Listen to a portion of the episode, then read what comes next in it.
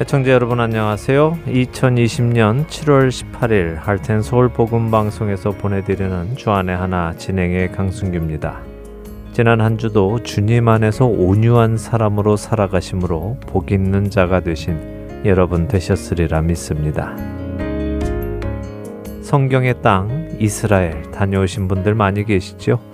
저도 언젠가 기회가 되면 꼭 가보고 싶다는 생각을 늘 가지고 있는데요. 이렇게 생각만 가지고 막상 갈 기회가 없는 분들에게 기쁜 소식이 하나 있습니다. 벌써 3년이 되었네요. 2017년에 베들레헴에서 예루살렘까지라는 프로그램을 통하여 여러분들께 성경 말씀과 성경의 땅 이스라엘을 소개해 주셨던 유병성 목사님께서 최근에 유튜브를 통해서 이스라엘 땅을 소개해 주시는 사역을 시작하셨습니다. 그래서 오늘은 이스라엘에 살고 계시는 유병성 목사님 전화로 연결해서 현재 이스라엘 상황과 함께 또 이 프로그램에 대해서도 설명을 듣는 시간 마련했습니다. 복된 시간이 되기를 바랍니다. 자, 이스라엘에 계시는 유병성 목사님 전화로 연결해 보겠습니다.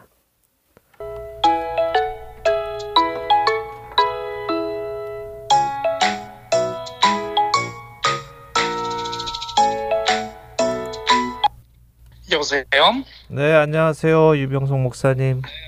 네, 안녕하세요. 네. 반갑습니다. 아이고, 이렇게 또 목소리 들으니까 반갑습니다. 네, 아유, 멀리 계시는데도 가까이 계시는 것 같아요. 네, 그 소리가 또 저한테는 더 친근하게 느껴지네요. 예. 왜냐하면 지금은 뭐 어디 나가지도 못하고 네. 음, 몸은 멀어도 마음은 가까이. 네, 네. 그렇죠. 이스라엘도 네. 어, 코로나 네. 확진자가 막 천 명씩 이렇게 나오고 있던데요. 네, 맞아요. 지난 주에 천 명이 넘게 나오고 그 다음 날은 또 900명도 넘고 해서 네. 사실 이게 코로나 이후로 최고 많은 환자 숫자였었어요. 예. 하루 나온 어, 것으로는. 예. 그래서 지금 이스라엘은 굉장히 긴장하고 음. 지금 예루살렘을 위시해서 지금 몇 개 도시가 다시 옛날처럼 네. 이렇게 지금 셧다운으로 들어갈 거를 그, 준비하고 있는 중이에요. 그렇군요. 예. 다들 좀 조심을 해야 되는데 오늘 이렇게 또 유병성 목사님 전화로 연결한 이유가 새롭게 유튜브 채널을 통해서 이스라엘 땅을 소개해 주시는 이런 사역을 시작하셨어요. 네, 지금 그 코로나 이야기를 잠시 나누었는데 네. 지금 이스라엘 입장에서는 코로나가 굉장히 큰 타격이 될 수밖에 없는 게 네. 이스라엘에 사실 땅도 좁고 하면서 기반 시설이나 이런 게 음. 특별히 갖추어지지 않았지만 가장 좋은 자산이 뭐였냐면 성경의 땅이라고 하는 이거였죠. 음. 그래서 네. 성지 순례객들로 인해서 이스라엘 경제가 굉장히 큰 도움을 받고 있었는데 네. 지금 코로나가 되면서는 뭐 아예 순례객이 전혀 못 들어오니까 네. 지금 이스라엘은 그래서 경제적인 타격이 아주 커요. 그렇겠네요. 그러니 당연히 이제 저도 음. 지금 이스라엘에 있으면서 이 성경의 땅을 한국 교회와 또 전 세계에 있는 한국 분들에게 음. 한국어로 소개하는 거에 네. 큰 역할을 감당하고 있었는데 네. 이 코로나로 인해서 당연히 저도 음. 모든 것들이 이제 스톱되게 된 거죠. 어. 이런 상황에서 또 하나님께서 이런 기회에 이 코로나가 끝난 다음에 분명히 예전과는 달라질 텐데 그렇죠. 그때를 위해서 이렇게 준비할 수 있는 음. 기회와 시간을 주신 게 아닌가 네. 이런 생각이 또 들었고요. 네. 그러니 그동안 유튜브나 이런 걸 통해서 많은 분들에게 현장이 아니더라도 음. 현장에서 하지 못했던 것까지 음. 전할 수 있는 방법인 네. 유튜브를 해야 되지 않을까라고 음. 늘 생각하고 있었는데 네. 지금이 이때가 바로 이 유튜브를 음. 시작해야 되는 때이지 않을까 네. 이렇게 지금 생각을 하고 예. 시작을 했습니다. 시작을 하셨어요. 예, 그래서 저는 벌써 한 첫 편도 보고 두 편도 이제 받아봤는데요. 예. 정말 그곳에 가서 설명도 이렇게 들으면서 보니까 너무 귀하더라고요. 그래서 많은 분들이 좀 직접 보시고 유튜브 들어가서 보셨으면 좋겠어서 이렇게 초대를 했습니다. 네, 감사합니다. 실제로 성지 답사 혹은 성지 순례로 이스라엘 땅에 오면 한번 왔을 때 음. 많은 장소를 가고 싶어 하는 그런 마음 때문에 네. 매일매일 일정이 빡빡하고 또 현장에 가서는 사실 사진 찍고 움직이기 바쁜데 네. 근데 유튜브라고 하는 거는 어떻게 보면 시간적 제약이 없으니까 음. 거기에서 필요한 설명들을 다 할 수도 있고 그리고 또 영상으로 전하니까 그 현장에서 필요한 영상들을 미리 이렇게 준비된 거를 유튜브에서 보여준다면 이런 성지 순례로 직접 현장에서 하지 못하는 큰 장점이 있으니까 네. 이게 또 필요하지 않을까 생각을 했고요. 네. 그래서 지금 한국말로 굳이 표현을 하자면 비대면 성지 순례. 오, 직접 음. 만나지 않고 또 네. 직접 현장에 오지 않아도 음. 현장에 오는 것만큼의 그런 효과를 낼 수 있는 네. 또 이거를 위해서는 또 그동안 준비된 게 있어야 이 사역을 감당할 수 있을 것 같은데 그렇죠. 저는 예. 이렇게 하나님께서 이 일을 하게끔 계속해서 이쪽으로 훈련시키고 또 음. 이쪽 방향으로 길을 열어주신 것 같아요. 네. 그러니 이 코로나 기간에 집에서 하루 종일 이거를 할 수 있는 음. 어떤 여건이 또 형성이 됐으니까 네. 그동안 준비된 영상들을 활용을 해서 네. 유튜브를 개설을 하고 네. 채널 오픈도 하고 새로운 도전이었습니다. 그러시겠어요. 예. 또 하나님께서 주신 달란트를 음. 또 그냥 가만 묻어두는 게 아니라 음. 이런 상황에서도 또 이 달란트를 활용할 수 있는 이런 길을 하나님께서 또 열어주시고 그 방향으로 나아갈 수 있게끔 또 용기를 주셔서 네. 지금 이렇게 시작을 했고 음. 그래서 조금 전에 네. 이스라엘 시간으로 12시에 이제 세 번째 영상이 음. 오픈이 됐습니다. 그렇군요. 예. 그래서 이제 가이샤라 영상 이제 세 개가 네. 유튜브에 올라가 있어요. 그렇군요. 네. 예. 자 그러면 이제 어, 청취자 여러분들이 유튜브에 가셔서 유병성 목사님 이렇게 치면은 이제 여길 가게 되는데 여기 가서 이제 라이크도 눌러 주시고 또 구독도 눌러 주시고 이렇게 하면은 좋겠죠. 아이고, 네, 그렇죠. 네, 이제 또 유튜브는 또 직접 이렇게 해보니까 네. 진짜 구독과 좋아요 이게 영상을 제작한 입장에서는 그게 음. 분명히 그렇죠. 큰 격려가 되고 힘이 되는 겁니다. 네.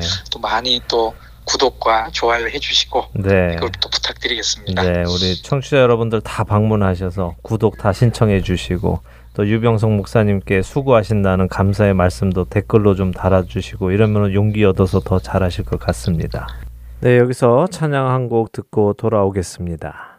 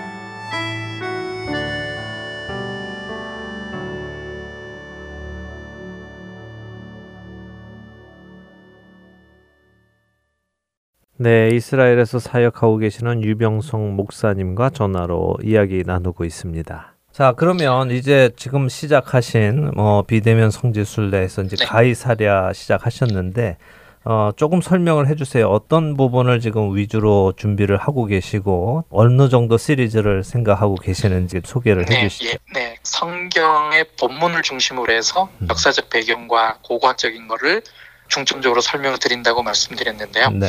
근데 가이사랴를 첫 번째 장소로 택했던 이유가 네.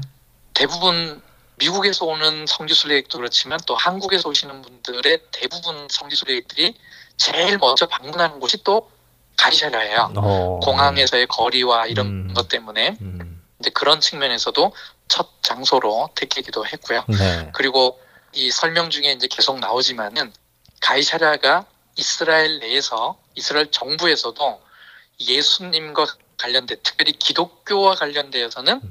예루살렘 다음으로 중요한 장소 그러면 가이사라다라고 할 만큼 이스라엘 정부에서도 인정하는 기독교와 관련돼서 정말 중요한 장소가 이제 가이샤라입니다. 아, 그렇군요. 그래서 음. 첫번 장소로 이제 선택을 했고요. 네. 어, 이 가이샤라를 다섯 번에 나누어서 설명을 합니다. 네. 그래서 맨 첫 번째 영상에서는 이 가이샤라가 어떻게 어떻게 해서 헤롯 대왕이 음. 이 새로운 도시를 만들었는지 네. 그거에 대한 배경 설명을 구약 시대 때부터 쭉 계속 설명을 드렸고요. 네. 그리고 두 번째 시간에는 우리가 잘 알고 있는 충이 먹어 죽은 헤롯, 요즘 성경에 벌레가 먹어 죽은 헤롯, 네. 그 사건이 요세푸스의 글과 함께 재구성을 해보면 성경에는 헤롯이라고만 나왔지만 그게 누군지 음. 헤롯 아그리파 1세라고 하는 부분을 음. 요세푸스의 글을 통해서도 음. 설명을 했고 또 요세푸스의 글을 보면 그 사건이 가이샤리아에 있는 로마식 극장에서 음. 있었다라고 하는 네. 그런 설명이 있으니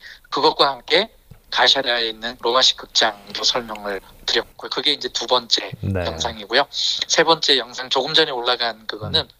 그 해변가에 해안선 안으로 이렇게 들어오게끔 이제 영어로 굳이 표현하자면 프로몬토리 공전을 헤롯 음. 대왕이 지었는데 네. 왜 그렇게 해변 안쪽에다 지었는지 등등 음. 그런 것과 그런 다음에 헤롯 사후에 그 궁전이 크게 확장이 되면서 묘하게 큰 이유도 없이 크게 확장이 돼요. 근데 네. 이런 것들을 고고학적인 같은 것도 이렇게 활동 그런 걸 통해서 짐작을 해보면 네. 이거는 이스라엘 학자도 이제 그런 얘기를 했어요. 음. 로마 총독부가 여기에 있기 때문에 음. 총독부 관저 혹은 총독부 행정검 건 물로 쓰기 위해서 이거를 크게 확장하지 않았을까? 음. 어, 이거는 이스라엘 학자가 이렇게 얘기를 했습니다. 네. 그렇다면 사도행전의 중요한 장소가 되는 거죠.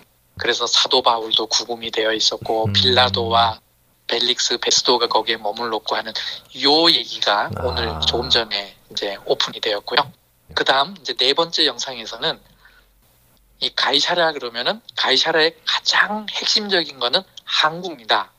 헤프로 대왕도 거기다 항구를 하기 위해서 만들었으니까요. 네. 그렇다면 그 항구가 어떻게 만들어지고 하는 이런 배경과 함께 결국은 그 항구가 사도 바울이 로마로 갈 때 배를 거기서 타고 출발을 했으니까요. 네. 그러니 그 모든 과정들을 음. 구속사적인 큰 관점에서 보면 이런 이런 의미가 있습니다. 네. 요거를 이제 네 번째 영상에서 설명을 드릴 거고요. 네. 그래서 조금 전에 요 인터뷰를 하기 직전까지 그네 번째 영상 편집을 하던 중에 인터뷰를 지금 하고 있습니다. 그렇군요. 그리고 이제 다섯 번째 영상에서는 네. 어 가이샤라의 이 나머지 역사들 음.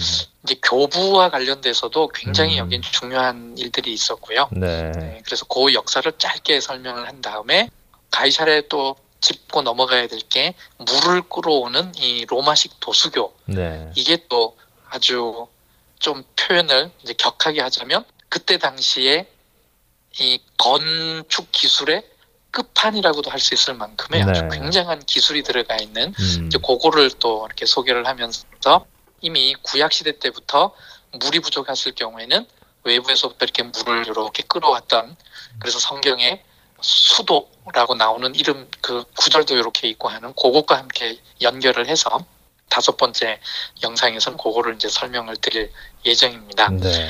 어, 근데 영상에서는 굳이 직접적으로 이제 물의 근원, 생수의 근원인 예수님 이렇게 그 설교하듯이 이야기를 안 해도 물이 이렇게 중요하구나. 음. 그러니 결국 아, 이 물이 있어야만 이 생명이 유지되는구나를 음. 자연스럽게 이해할 수 있게끔 네. 어, 그렇게 되면 결국 크게 보면은 이제 생수의 근원 되시는 예수님 음. 왜 하나님 말씀이 물로 표현되는지 음. 이런 것들을 이해할 수 있는 그런 역사적이고 고각적인 기초를 이렇게 이제 제공을 하는 거죠. 야. 어, 이런 포맷으로 이제 가이샤라를 준비를 했고요. 네. 아, 그 다음에 요것까지도 이제 새로운 도전으로 이제 할 생각이에요. 이미 이제 촬영은 했는데 네. 360도로 이렇게 음. 영상을 촬영을 해서 네. 이제 보고 싶은 방향으로 이렇게 볼 수 있게끔 네. 이제 그 영상이 이제 왜 필요하냐면 음. 이미 이제 제 영상을 보셔서 아시겠지만 음.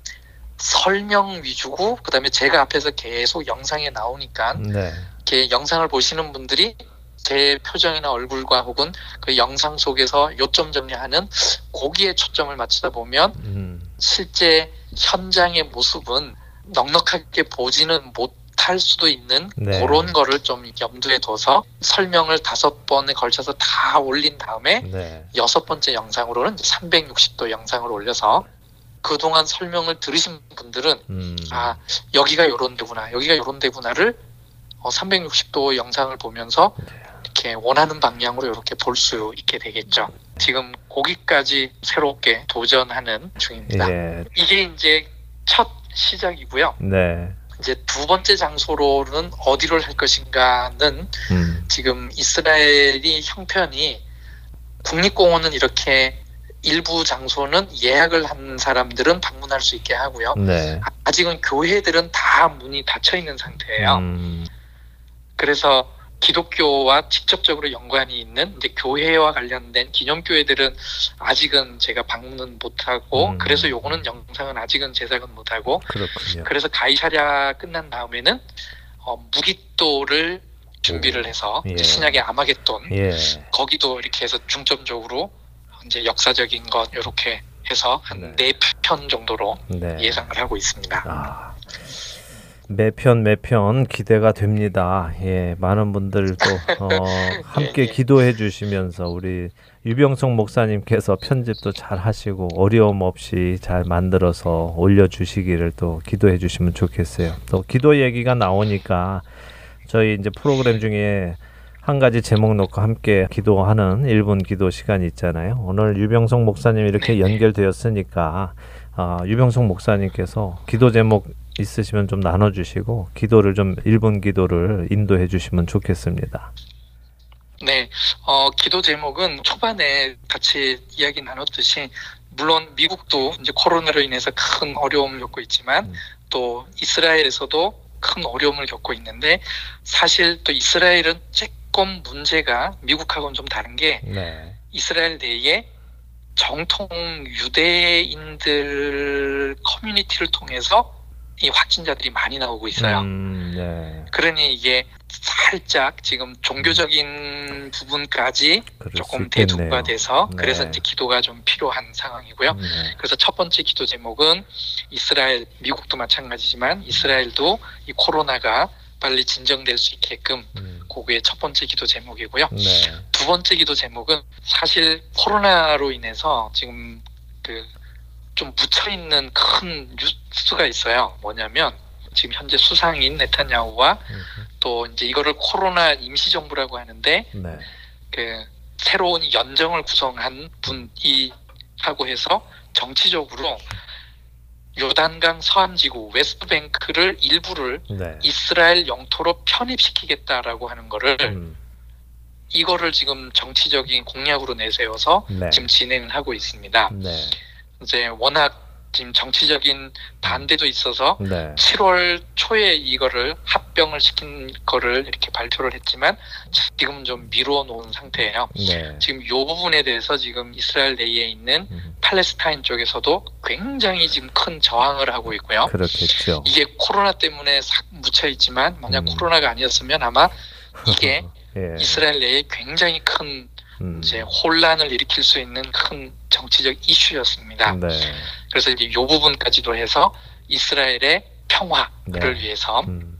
저는 제 개인적으로는 이스라엘의 유대인들도 평화롭게 살아야 되고 또 팔레스타인도 음. 평화롭게 살 수 있는 양쪽에 하나님께서 사랑을 베풀어서 이 음. 땅에 이 평화적인 공존 이거를 위해서 늘 기도하고 있고 네. 그래서 요거를 또 기도 제목으로 부탁드리겠습니다. 네. 그래서 첫 번째 이스라엘의 코로나와 두 번째는 지금 어, 이스라엘 내에서 지금 아주 급격하게 일어나고 있는 어떤 정치적인 갈등 이게 잘 원만하게 해결돼서 유대인과 팔레스타인의 평화가 진정한 평화가 임하기를 요게 두 번째 제목이고요. 네. 그리고 이제 세 번째는 개인적인 기도 제목으로 우리 유튜브 요거 지금 이야기 나눴던 거 시작하는데 이걸 통해 가지고 정말 많은 분들에게 성경의 땅이 성경을 이해하는데 정말 중요한 영향을 주고 그러기 때문에 이 성경의 땅에 관심을 가져야 되겠구나라고 하는 이 부분이 잘 전달되게끔 이 유튜브 사역을 네. 위해서 기도 제목으로 부탁드리겠습니다. 네, 알겠습니다. 그럼 우리 이 세 가지 기도 제목 놓고 한 1분 동안 청취자 여러분들 각자 기도하시는 시간을 갖도록 하고요. 유병숙 목사님께서 마무리 기도해 주시면 되겠습니다.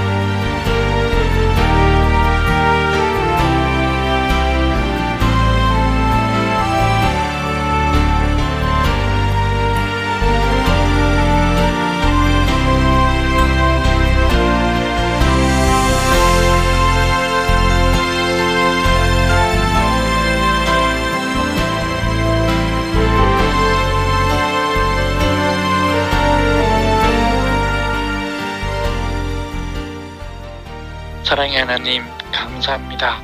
매일매일 하나님께서 새로운 생명을 주셔서 이 생명을 통하여 하나님의 일을 감당할 수 있는 기회를 주심을 감사드립니다. 특별히 이스라엘 땅에서 하나님 나라를 위하여 일할 수 있는 이런 귀한 기회를 허락하심에 감사드리고 이 사역을 잘 감당할 수 있게끔 또 하나님께서 늘 새로운 힘으로 채워 주실 줄 믿습니다. 특별히 이스라엘 땅에 코로나로 인하여 많은 어려움이 있고 이 어려움이 사회적 갈등과 종교적 갈등으로 비화되지 않게끔 하나님 지켜주시기를 원합니다. 특별히 이스라엘 내에 어린 학생들 감염자가 많이 생기고 있는데 이 학생들 하나님의 그 강한 팔로 지켜주시사 코로나로 인한 이 나라의 어려움과 경제적 어려움이 빨리 해결될 수 있게끔 인도하여 주시옵소서. 그리고 이스라엘에 늘 상조하고 있던 팔레스타인과 유대인들 간의 갈등이 하나님의 능력 가운데서 해결되게 하여 주시옵소서. 새롭게 불꽃 튀기는 그런 충돌이 지금 암암리에 생기고 있습니다. 이런 충돌 때문에 많은 희생자들이 생기곤 했습니다. 이런 불상사가 생기지 않게끔 하나님 역사하여 주시옵소서. 그리고 새롭게 시작한 이 유튜브 사역을 통하여 많은 이들에게 성경의 땅이 왜 중요한지 바로 이해되게 하여 주시옵시고 또한 그동안 이스라엘 땅에서 공부해서 많은 이들에게 나누고자 합니다. 나눔을 통하여 성경을 더 가까이에서 읽게끔 하나님께서 역사해 주시고 또한 하나님 말씀은 정말 살아있는 말씀이고 우리 기독교는 역사적 종교이구나라는 확신이 들게 하여 주시옵소서 그리하여 하나님께 주신 이 달란트를 통하여 많은 결실이 맺어지게 하여 주시옵소서 특별히 하트앤소울 복음 방송도 하나님 지켜주시사 이 복음 방송을 통하여 하나님 나라가 크게 확장되게끔 그리고 하나님 나라의 열매를 믿는 하나님께 큰 영광이 되도록 하나님 축복하여 주시옵소서. 오늘 하나님께 드린 이 기도의 내용들 하나님께서 들어주실 줄 믿습니다. 모든 말씀 예수님의 이름으로 기도드립니다. 아멘. 아멘. 많은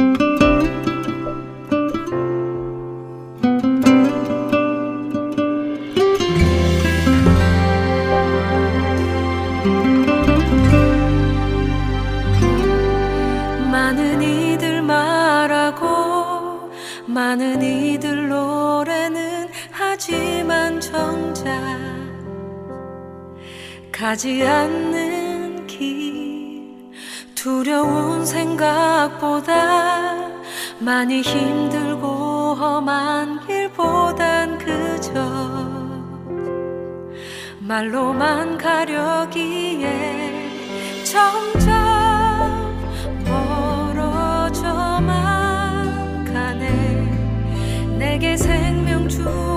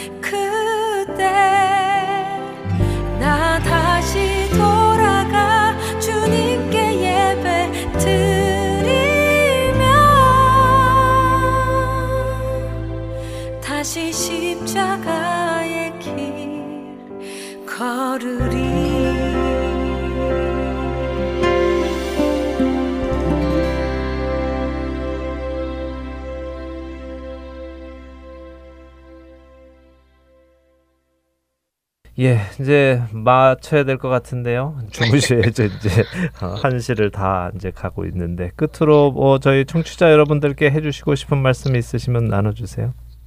네, 어 이거는 또 어떻게 보면 이제 기쁜 소식이기도 한데요. 네. 어 베들레헴에서 예루살렘까지 그 방송했던 내용을 네. 책으로 준비를 했는 그 과정이 네. 이 원고를 방송용 원고에서 책용 원고로 바꾸는 이게 시간이 너무 많이 음, 걸렸었습니다. 그렇죠. 예. 그래서 아직까지 그걸 다 완성을 못했는데 네. 이번 코로나로 집에서 계속 시간이 날 때그 음. 그 원고 손질을 거의 해서 지금 거의 끝 마무리 중에 있습니다. 야, 예. 그래서 지금 한국의 그 생명의 말씀사에서 네. 이제 지금 준비를 하고 있는데 음.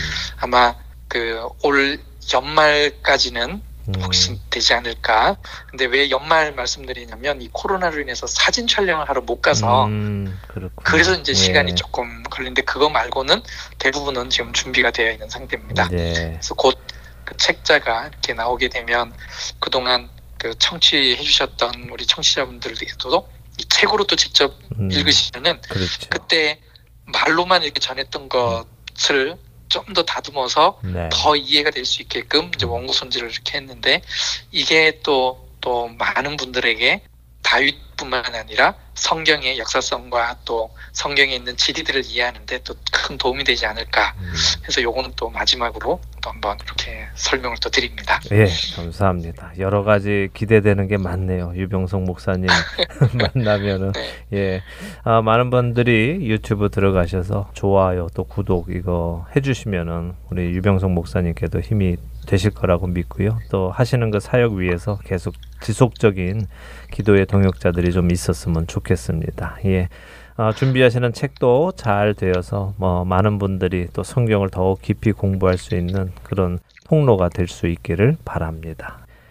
건강하게 잘 지내시고 어, 저희에게 더 좋은 말씀 주시느라고 늘 수고 많으신데 앞으로도 또 부탁을 드립니다. 네, 감사합니다. 네, 평안하시고요. 안녕히 계십시오. 네, 감사합니다.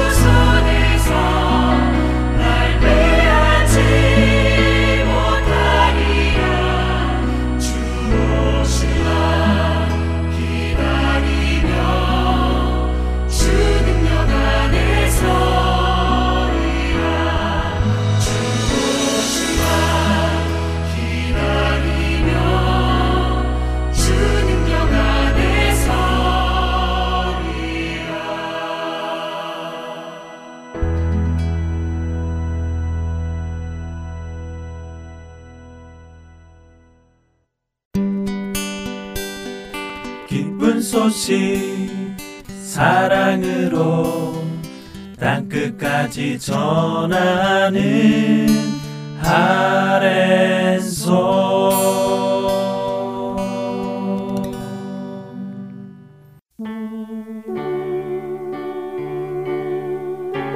나는 소리요 빈들에서 외치는 소리요. 주의 길을 곧게 하라고 광야에서 외치는 자의 소리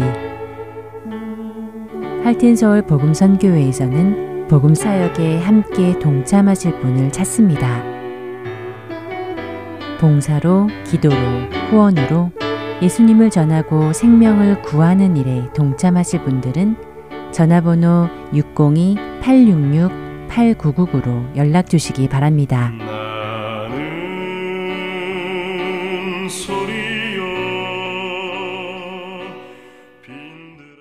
네, 오늘 주안의 하나 이스라엘에서 사역하시는 유병성 목사님과 말씀 나누었습니다. 유튜브 가셔서 유병성 목사라고 검색을 하시면 유병성 목사님의 영상 보실 수 있습니다.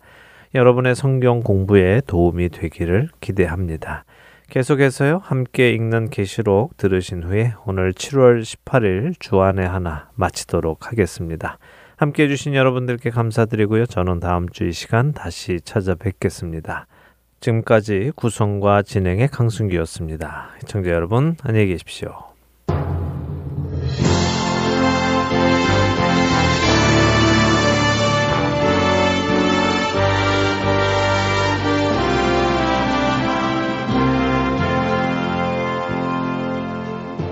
여러분 안녕하세요. 함께 읽는 계시록 진행의 김명아입니다. 네, 여러분 안녕하세요. 강승규입니다. 지난 시간 요한계시록 6장을 다 보았어요. 그런데 뭐랄까 충분한 사전 지식을 공부하고 6장을 보아서 그런지 별로 혼란스러운 점은 없었어요. 네. 예전에 읽었을 때처럼 흰색 말, 붉은 말 이렇게 등장하는 말들이 무엇을 의미하는지 그 말에 탄 사람은 누구일까 이런 것에 관심을 두기보다 그냥 단순히 이 땅에 어떤 일이 일어날 것인지에 대해 보게 되었고 그 가운데에 하나님의 백성들이 고통을 받고 죽임을 당하는 일이 있음을 알게 되었습니다. 네, 말씀하신 대로지요. 말의 색깔에 따라 의미가 무엇일까? 그 말을 탄 사람은 사탄일까? 예수님일까? 그것을 알기 위해 고민하는 것은 성경이 주시는 말씀을 보는데 방해가 될 수도 있습니다. 왜냐하면 우리가 보았듯이 어린 양 예수께서 두루마리의 인을 떼시니까 이런 일이 시작이 되는데 흰 말, 붉은 말, 검은 말, 청황색 말, 이 말을 탄 이들이 땅의 4분의 1의 권세를 얻어서 칼과 흉년과 사망과 땅의 짐승들로서 죽이는 재난이 닥친다. 그것만 보면 되는 것입니다. 그 일을 하는 것이 사탄이라 해도 그 권세는 하나님께로부터 오는 것입니다. 이 사실을 우리는 분명히 알아야 합니다. 우리는 이미 성경에서 이러한 사실을 많이 보았죠. 욥을 시험하는 사탄도 하나님의 허락 안에서만 가능했습니다. 예수님을 잡아 십자가에 죽인 빌라도도 위에서 그 권한을 주시지 않았으면 그럴 권한이 없다고 예수님은 말씀하셨습니다. 결론은 사탄이 무엇을 하려 해도 하나님의 허락 밖에서는 할 수 없다는 것입니다. 그러나 이 부분을 우리가 오해하지는 말아야 합니다. 그렇죠. 자칫 하나님께서 사탄에게 나쁜 짓을 시키셨다는 말처럼 오해할 수 있으니까요. 네, 맞습니다. 자칫 오해하면 그렇게 들리기도 하죠. 그러나 그것은 정말 말 그대로 오해입니다. 하나님은 악을 행하실 수 없는 분이십니다. 악을 행할 수 없을 뿐 아니라 악을 참아 보지도 못하는 분이시라고 하박국 1장 3절은 말씀하시죠. 그렇게 하나님께서 사탄에게 무언가를 허락하신다는 것은 하나님께서 사탄의 일에 동조하신다는 것이 아니라요. 사탄이 하려는 악을 막지 않고 내버려 두시기도 한다는 말씀입니다. 왜 그러시는지 우리가 이해할 수도 있지만 때로 이해할 수 없을 때도 있습니다.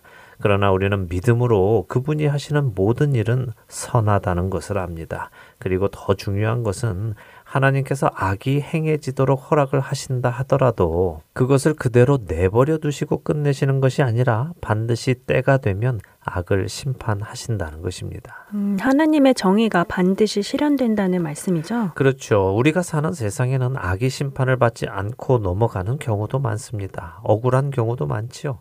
정의가 실현되지 않고 공의가 실현되지 않는 때도 많습니다. 아니 오히려 우리는 죄인들이 다스리는 이 세상의 구조에서 정의가 실현될 것을 기대하기가 어렵습니다.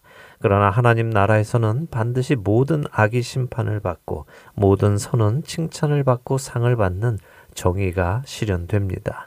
하나님은 공의의 하나님, 정의의 하나님이시기 때문에 정의를 반드시 실현하십니다. 하나님의 때에 말이죠. 그 때를 성경은 하나님의 날, 주 여호와의 날, 심판의 날이라고 부릅니다. 비록 그 날이 우리 생각에는 더디게 오는 것 같고 오지 않을 것 같다 하더라도 반드시 공의를 행하시는 주님을 믿고 기다려야 하는 것입니다. 사실 우리가 계시록을 공부하는 이유도 바로 그런 이유입니다. 이 땅을 향한 하나님의 심판이 반드시 이루어진다는 것을 믿기 위해서 말이죠. 그렇죠. 우리가 신앙생활을 하다 보면 덧없이 느껴질 때가 있습니다. 아, 이렇게 신앙을 가지고 사는 것이 다 무슨 소용인가? 이렇게 말씀 순종하며 살다가 나만 손해 보고 끝나는 것은 아닌가? 나만 억울한 삶을 사는 것은 아닌가 하며 믿음이 흔들릴 때가 있습니다. 반드시 있죠. 그런 때에 우리가 어떻게 믿음을 다시 다 잡을 수 있을까요? 하나님의 말씀을 통해서겠군요. 그럼요. 하나님의 말씀을 통해서 우리는 다시 믿음을 다 잡을 수 있습니다. 왜냐? 그분의 말씀은 살아 운동력이 있고 생명이 있기 때문입니다. 이것은 그냥 어떤 글을 읽고 용기를 얻는 것이나 동기부여를 받는 그런 차원이 아닙니다. 그분의 말씀을 통하여 그 말씀이 직접 우리를 변화시키는 것이죠. 성경을 머리로 읽고 머리로 이해하고 행동하는 것과 성경을 영혼으로 읽고 영혼이 변화되어 행동하는 것은 전혀 다릅니다. 우리 영혼 안에 하나님의 말씀이 온전히 받아들여져서 변화로 이어지는 은혜가 있기를 소망합니다. 아멘. 네. 자, 본론으로 돌아오지요. 요한계시록 6장에서 예수님께서 넷째 인까지 떼시니 땅의 4분의 1의 어려움이 찾아옵니다. 여기서 한 가지 질문을 드릴게요. 여기 찾아온 이 어려움, 환난과 흉년과 죽음, 이 일은 성도들에게만 있는 일입니까? 아니면 성도가 아닌 사람들에게만 있는 일입니까? 아니면은 성도와 성도가 아닌 모든 사람에게 동일하게 있는 일입니까? 자, 이 질문은 아주 중요한 질문입니다. 왜냐하면 이 질문은 앞으로도 제가 계속 드릴 것인데 이 질문에 여러분이 대답을 잘 하셔야 계시록을 이해하는 데에 눈이 열릴 것이기에 그렇습니다. 그러나 그냥 본인의 생각을 대답하시면 안 되고요. 성경에서 근거를 찾아서 말씀하셔야 됩니다. 성경에서 근거를 찾아야 한다고 하시니까 부담스러운데요. 네. 어, 잠시만요. 생각을 좀 해볼게요. 특별히 무엇을 보고 근거를 삼아야 할까요? 그냥 땅의 4분의 1에 그런 일이 일어난다고만 하시는데요. 특별히 구분짓지 않으신 것을 보면 믿는 자나 믿지 않는 자 모두에게 일어나는 일이라고 하는 것이 맞을까요? 예, 맞습니다. 땅의 4분의 1에 그런 일이 일어난다고 하시니 믿는 자나 믿지 않는 자나 동일하게 적용이 될 것입니다. 특별히 다섯째 인을 뗄 때 보았던 순교자들의 간구와 그들의 간구를 향한 하나님의 대답 속에서 여전히 이 땅의 성도들이 살아 있음을 우리는 알 수 있지요. 그렇기에 성도와 성도가 아닌 자들 모두가 이 땅에 있을 때에 이 일이 일어나는 것입니다. 모두에게 해당되는 일입니다. 자, 지난 시간 요한계시록 6장 마지막 절에 세상 사람들이 진노의 큰 날이 이르렀는데 누가 능히 서겠는가 하는 질문이 적힌 것을 보았습니다. 그리고 그 답을 요엘서에서 찾았죠. 네, 요엘서 2장 31절과 32절에 여섯째 인이 떼어진 장면과 흡사한 장면이 기록되어 있었어요. 네. 여호와의 크고 두려운 날이 이르기 전에 해가 어두워지고 달이 핏빛같이 변할 것이라는 말씀이 있었죠. 네. 그때 누구든지 여호와의 이름을 부르는 자는 구원을 얻을 것이라고 하셨어요. 맞습니다. 누가 하나님의 진노 앞에 설 수 있느냐? 하나님을 믿는 자, 여호와의 이름을 부르는 자, 주의 이름을 부르는 자는 진노 아래 있지 않고 구원을 얻는 것입니다. 자, 한 가지 짚고 넘어갈 것이 있습니다. 우리는 요한계시록 6장을 읽었습니다. 여기에는 두루마리 여섯째 인까지 떼는 장면이 기록되었습니다. 많은 재난과 재해가 왔습니다.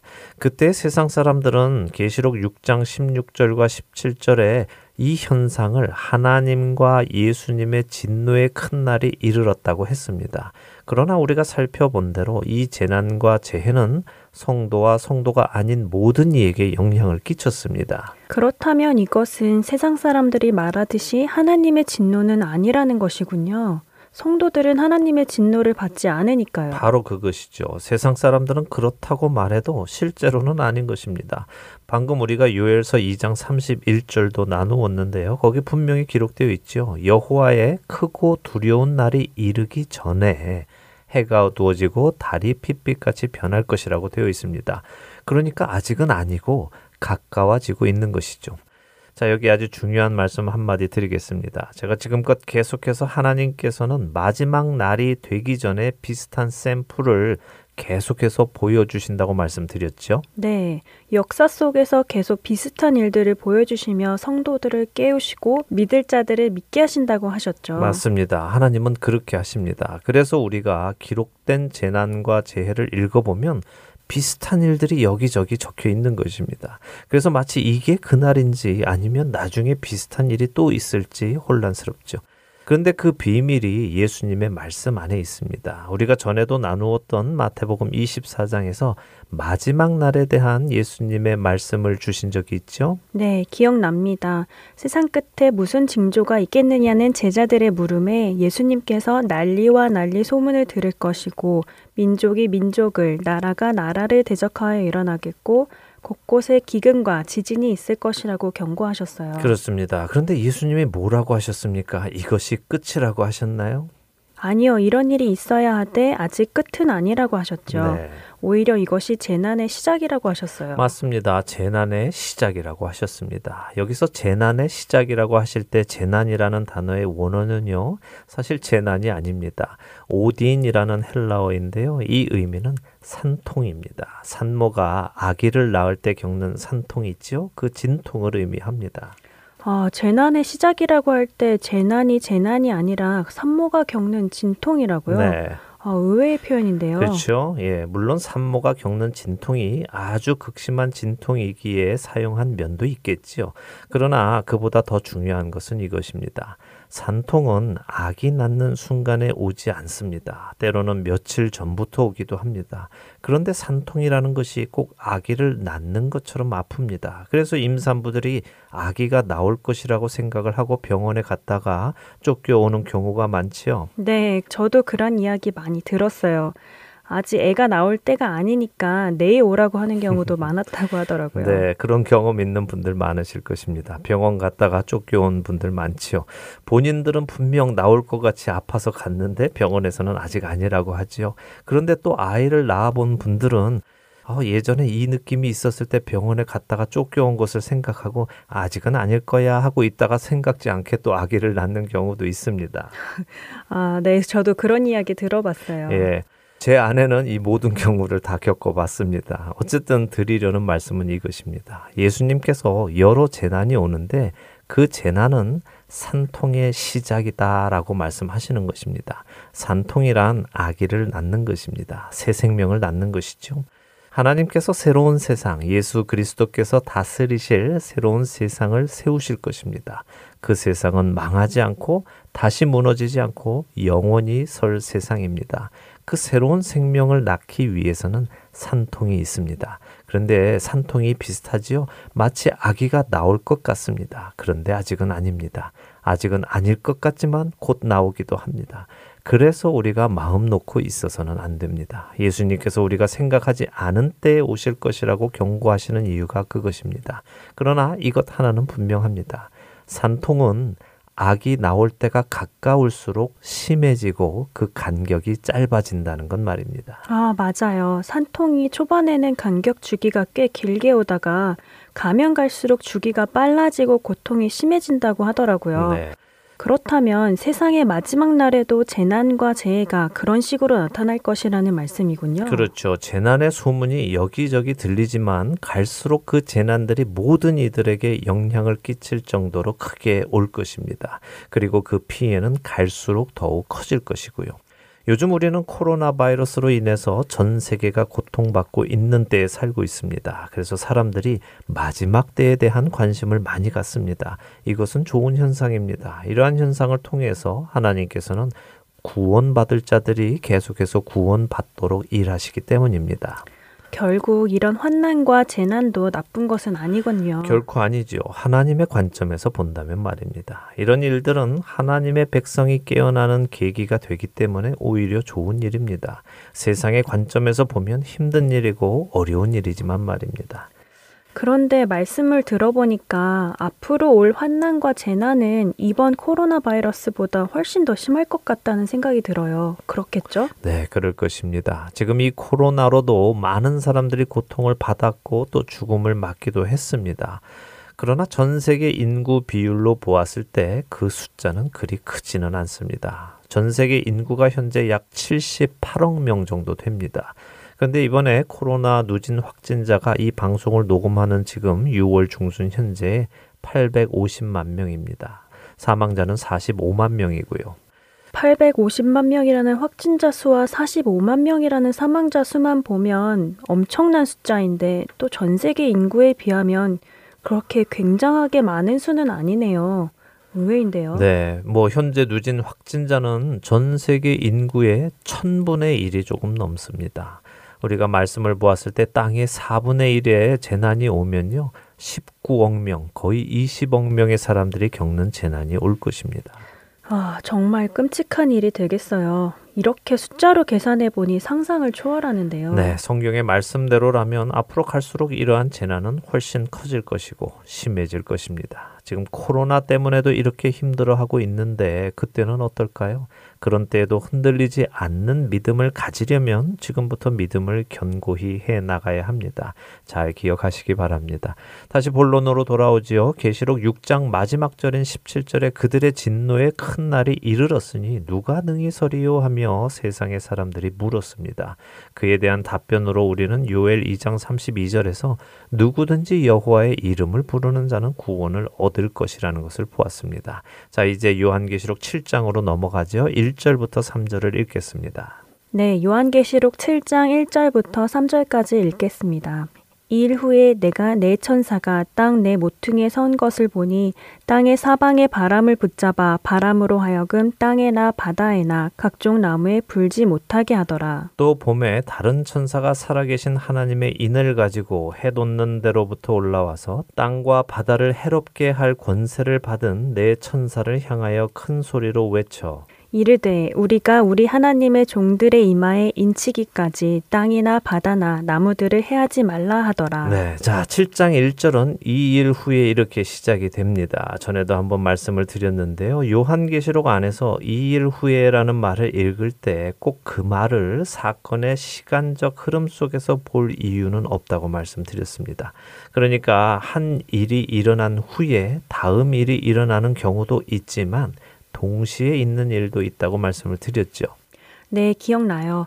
요한계시록 4장을 시작할 때 말씀하셨어요. 글이라는 특성상 동시에 일어나는 일을 표현하기 위해 한 장면을 설명하고 또 한 장면을 설명하기 위해 사용하기도 한다고요. 네, 그렇습니다. 그때 요한계시록 4장은 시간적인 흐름 속에서 이 일 후에였습니다. 교회에게 전하실 예수님의 말씀을 다 들은 후에 요한이 하늘에 올라오는 일이 있었던 것이죠. 어, 그런데 여기 7장은 앞에 6장 끝에 누가 능히 어린 양의 진노 앞에 서겠느냐라고 세상 사람들은 이야기하는데 그 일 후에 일어나는 일이라기보다는 동시에 다른 곳을 보니 보이는 장면으로 이해하는 것이 좋습니다. 세상 사람들은 누가 능히 서겠느냐 하고 묻는데 다른 쪽을 보니 어떤 일이 있습니까? 내 천사가 땅 내 모퉁이에 서서 사방의 바람을 붙잡고 있는 일이 있네요. 맞습니다. 그렇게 기록이 되어 있죠. 여기 넷이라는 숫자가 반복이 됩니다. 내 천사, 내 모퉁이, 사방의 바람. 성경에서 숫자들이 특별한 의미를 가지고 있을 때가 있죠. 네, 7은 하나님의 완전수, 3 역시도 그렇고요. 네.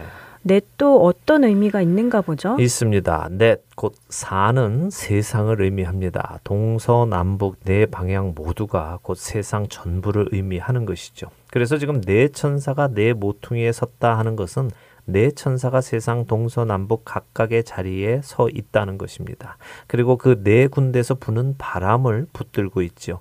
이 바람은 무엇을 뜻할까요? 음, 글쎄요. 문맥 안에서 보았을 때 바람이 땅에나 바다에나 각종 나무에 불지 못하도록 붙들고 있는데 네. 그게 언제까진가 하면 하나님의 종들의 이마에 인치기까지 붙들고 있으라는 말이잖아요. 네.